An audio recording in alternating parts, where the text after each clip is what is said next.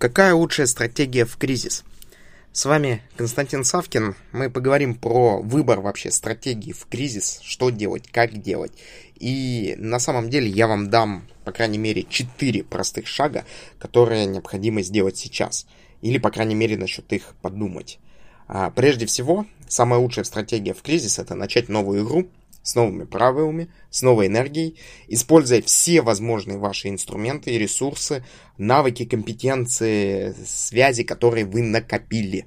Вы накопили. Но игра должна быть новой. Игра должна быть новой. Мы должны внутри себя сказать и принять ту реальность, то, что мир изменился. Он никогда не будет другим. Вы никогда снова не вернетесь в прошлый офис, на прошлые условия работы со своими прошлыми клиентами, потому что все они оказались в кризисе. А, соответственно, подумайте насчет того, какую новую игру вы начинаете. И вам это нужно начать, потому что если вы не начнете э, новую игру, то вы окажетесь еще большим в кризисе. Вы, конечно, сейчас можете а, наслаждаться и жить э, за счет а, накопленных средств, а, попытаться что-то переждать. Да, вы переждете, да, пройдет 2-3 месяца, и да, в своих комфортных машинах, домах вы будете себя чувствовать хорошо.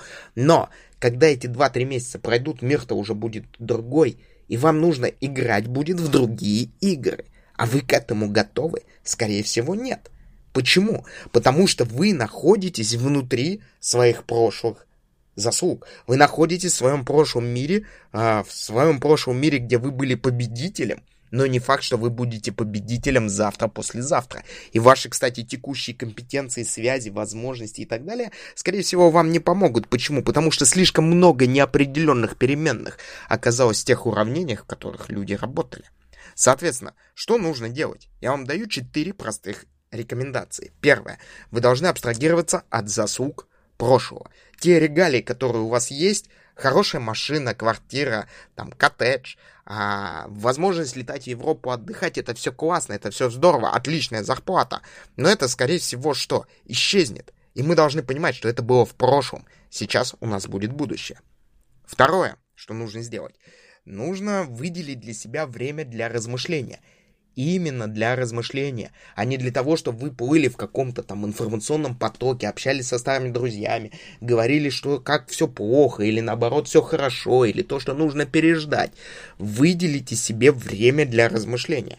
Это очень тяжело сделать. Если вы не знаете, где себе найти это время, выделите себе время в ночные часы, там, с 12 до 2 часов ночи. Просто сидите и думайте с листком бумаги и обязательно фиксируйте свои мысли. Третий пункт, то, что необходимо сделать это спланировать свои действия. Вот здесь нужно действовать. Нужно очень быстро запускать энное количество каких-то проектов, смотреть, что-то сработает, что-то не сработает. Надо действовать, то есть спланировать вот эти действия. И, разумеется, четвертое, это взять ответственность за конкретные шаги, которые вы будете совершать. Почему? Потому что если вы не возьмете на себя ответственность за свои, именно свои шаги, которые вы будете совершать конкретные, то ничего не произойдет. И да, вам, скорее всего, вам придется а, перевернуть цели, ценности свои, которые есть. Вам придется, скорее всего, убеждать людей, вам придется жертвовать людьми, и вам придется изменять, скорее всего, свое отношение непосредственно к людям.